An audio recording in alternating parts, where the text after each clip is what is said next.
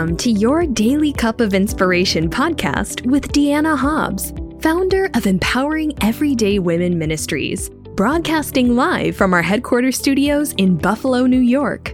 Visit us online at empoweringeverydaywomen.org. Today's inspiration is to assure you that abundant blessings are coming. Following Jesus in times of stormy weather and difficulty isn't easy. Lots of people give up in the storm. They walk away from their faith convictions and feel that faithfulness to God isn't worth all the trouble. But the Lord promises to abundantly bless all those who are loyal to Him, sacrifice for the sake of His kingdom, and remain steadfast in times of hardship. If that's you, God is sending this word of encouragement and telling you to keep on pressing. Hang on in there. Our great God, who never breaks his covenant, will release the amazing harvest he promised you. Abundant blessings are coming. Welcome to this your Tuesday, October 17th, 2023 edition of your Daily Cup of Inspiration podcast. My name is Dianna Hobbs, your bestie from Buffalo, your sister from another mister, your faith activator, bringing you the biggest smiles and the warmest greetings ever. I'm excited. I'm excited. I'm excited. Can you tell? Because I get to share the word of God with you again today. Glory to God. Bestie, the Lord has been strengthening me to do his work.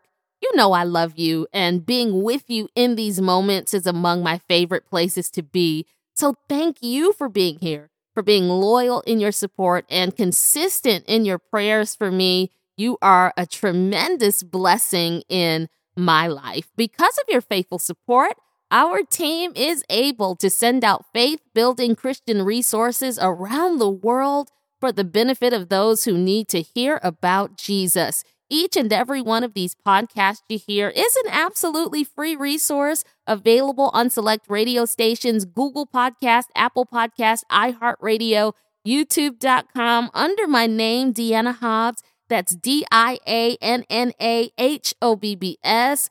And wherever podcasts are heard, of course, you can always go to yourdailycupofinspiration.com. I think 2016, I believe that's it. Since then, when the podcast started, it has grown tremendously because God has sent us kingdom minded believers like you to send donations, spread the word about it, and support it. So you know that you are appreciated and you are blessed because you are helping this ministry be a blessing. And speaking of being a blessing, a precious member of our faith community named Elizabeth from Bedfordshire in England wrote into the ministry and said this Hi, Dianna.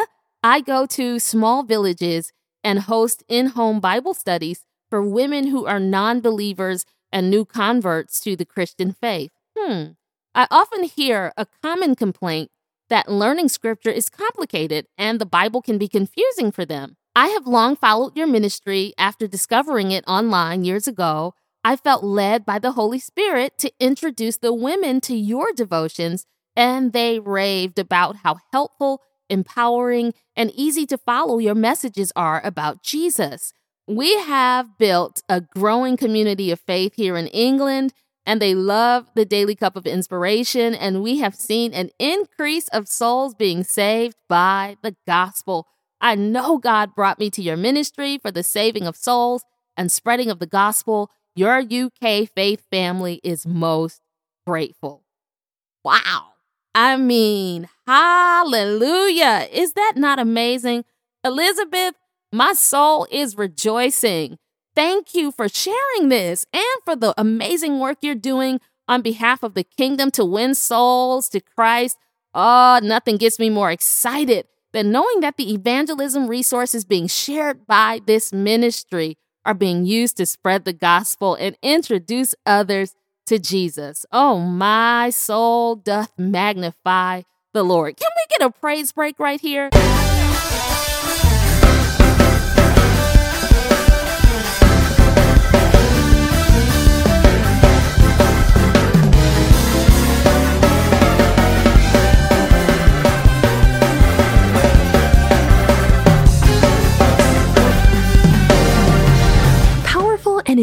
Inspiring testimonies like this remind us that God is transforming lives through this ministry.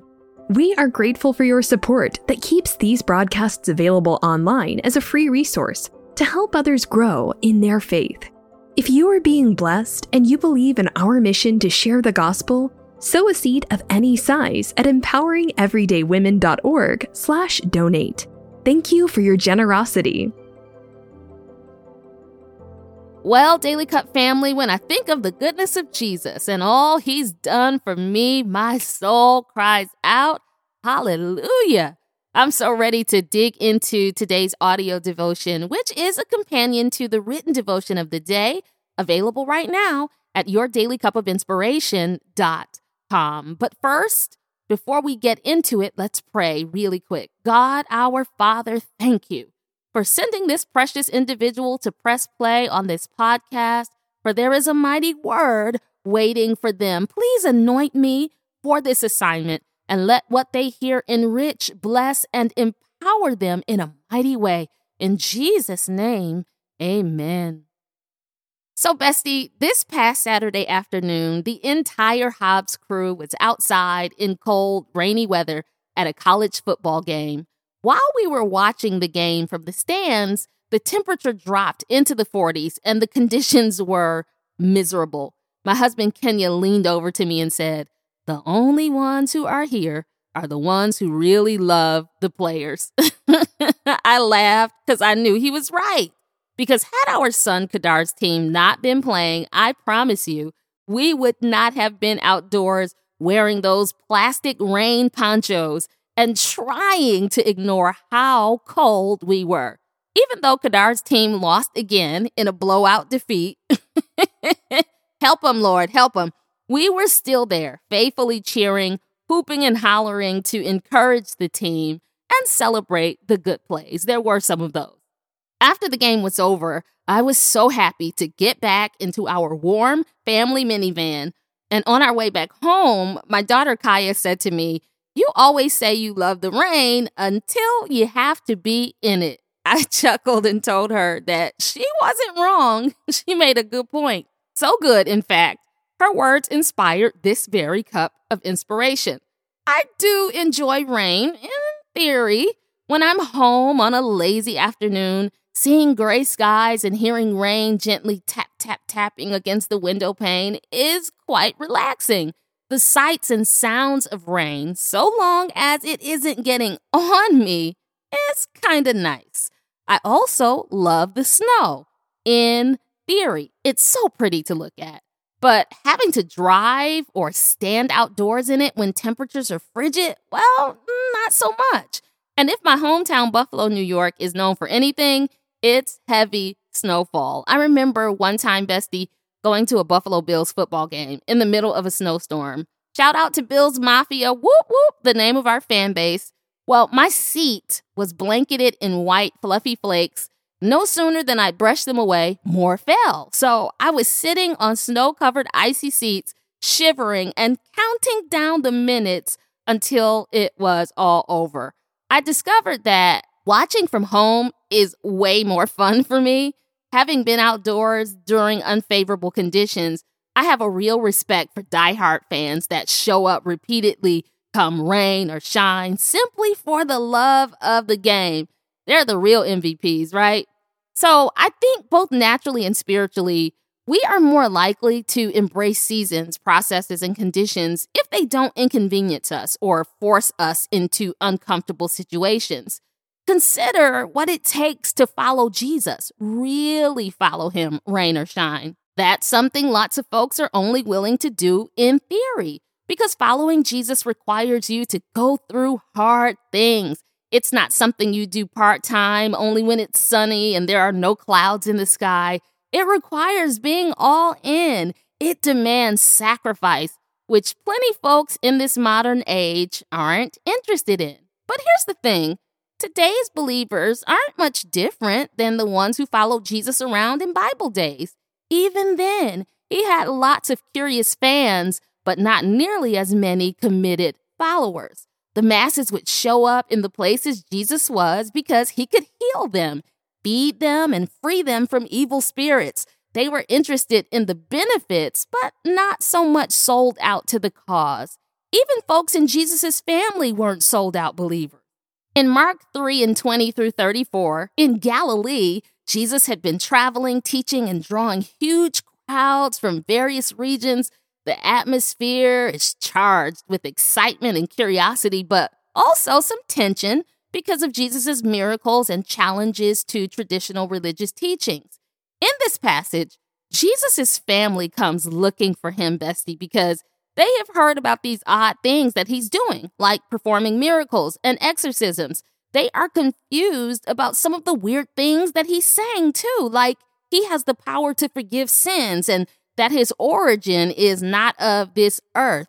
So, Jesus' own family staged an all out intervention. My overactive imagination envisions their peers and acquaintances egging them on, telling them, Jesus is out there wilding out. Go get him, please. He's saying and doing some craziness. We think he has gone off the deep end. If you love him, medicate him immediately. Jesus needs some Prozac. Here Jesus is challenging the religious authorities with revolutionary teachings that seem dangerous and blasphemous. To make matters worse, Jewish teachers of the law pile on claims that Jesus' ability to cast out demons is fueled by demonic power.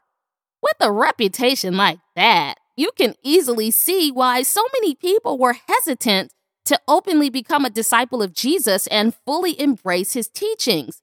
Being a fair weather follower was way more attractive than being a faithful disciple. People wanted all the benefits, but none of the sacrifice. And look, I, I get it. Stormy weather followed Jesus wherever he went storms of controversy, storms of criticism, storms of hatred.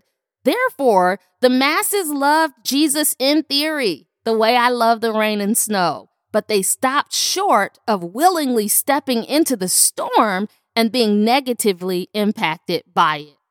C.S. Lewis, a renowned theologian, contextualized the conundrum that people in Jesus' day were dealing with by proposing a trilemma. A trilemma is a situation where a difficult choice must be made between three alternatives, thus, try. And these were that Jesus was either a lunatic, a liar, or Lord. Of course, we know that Jesus is Lord, and so did Lewis, but he was painting a picture here. Lewis's concept suggests that based on Jesus' teachings and claims about himself, he can only be categorized into one of these three options. If Jesus were a lunatic, then he would be delusional and mentally ill and not worthy of being followed. If he were a liar, then he intentionally deceived people with false claims of divinity. However, if Jesus was indeed who he claimed to be, the Lord and Messiah, then Jesus' teachings, miracles, and sacrificial death serve as indisputable evidence of his true identity. C.S. Lewis masterfully argues that dismissing Jesus as a lunatic or liar ultimately leaves us with no reasonable way to explain the impact that his life and teachings have had on history, and therefore he challenges readers to recognize Jesus as Lord, the Son of God. Now, for sold out believers like you and me, there is no other alternative, right? We are willing to step into the storm, and we understand what Jesus meant in Matthew 16 24 when he said, If anyone would come after me, let him deny himself and take up his cross and follow me. In Greek, that word deny that Jesus uses is aparneomai, and it means to forget oneself, lose sight of oneself and one's own interest. When you follow Jesus and exchange your comfort for the Comforter, which is the Holy Ghost, and live every day to please the Lord, ah, there are benefits to doing that. Bestie, here's the good part. In Mark 10 and 28, Peter, a disciple of Jesus, said to him, We have left everything to follow you. Jesus replied with a powerful promise that still applies to you and me when we willingly deny ourselves and follow him. Jesus says that whatever we give up and sacrifice in service to his kingdom, we will receive a hundred times as much in this present age. I love that example in verses 29 through 30 of the principle of sowing and reaping. Talk about sowing into the kingdom and then reaping an abundant harvest and manifold blessings that you don't even have enough room to receive. Somebody listening to me is going to get a blessing. God said, You've been sacrificing, you've been praying, you've been crying out to Him, you've been waiting. It's been hard, but you have remained faithful. And because of that, a harvest is coming. This message right now is confirmation that the Lord is about to break loose some things in your favor. He has not forgotten you. He has honored you, your prayers, your faith, your seeds that you have sown. Ah, something good is coming down the pike for you, my friend. So listen, sure, I know we should expect trouble, right? Persecution and suffering, it's a part of being a disciple, but we should also confidently anticipate blessings because Christ made a promise and he always keeps his covenant. Oh, I just love the way Deuteronomy 7 and 9 says this same thing in the Living Bible. It says, Understand therefore that the Lord your God is the faithful God who for a thousand generations keeps his promises and constantly loves those who love him and who obey his commands. Oh, thank you, Jesus. Because we know God keeps his promises and he promises to bless you for being faithful to him. You can rejoice right now, despite what it may look like how you may be feeling or what you may be going through. Bestie, through this word today, God is saying, expect Him to do even more for you. Be on the lookout for overwhelming blessings. Let the promises in God's word and not your problems shape your perspective. God is lifting your head, encouraging your heart, and assuring you right now in your spirit that your suffering is not in vain. He knows life has been bitter at times, but He promises to make it better. He'll make it all right. He'll bless you. He'll restore you. He'll renew and replenish you. He'll honor your sacrificial service and your willingness to humble yourself for the sake of the kingdom. He will compensate your losses. He'll see to it that you reap a harvest from the seeds of faith you have planted. He'll increase you. You can bank on that because God never breaks a promise. He cannot lie. He is always faithful to perform his word, to prepare you for your abundant harvest of blessings. I'm stirring the first portion of Psalm 115 and 12 as the sweetener in your cup of inspiration. It says, The Lord has been mindful of us. He will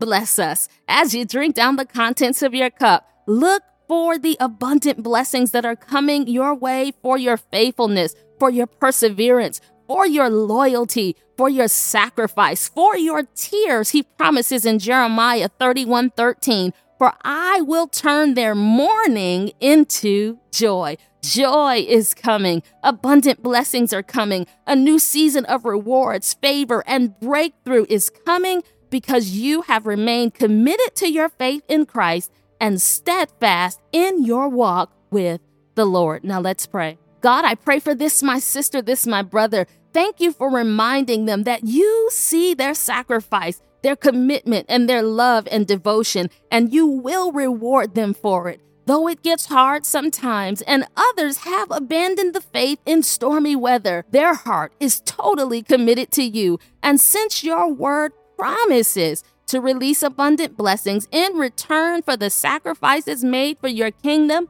we expect and rejoice for the harvest because you are a God who cannot lie. In Jesus' name, we bless you now. Amen. Your daily cup of inspiration has been brought to you by Empowering Everyday Women Ministries, where we fuel your faith every day. For more information, log on to yourdailycupofinspiration.com.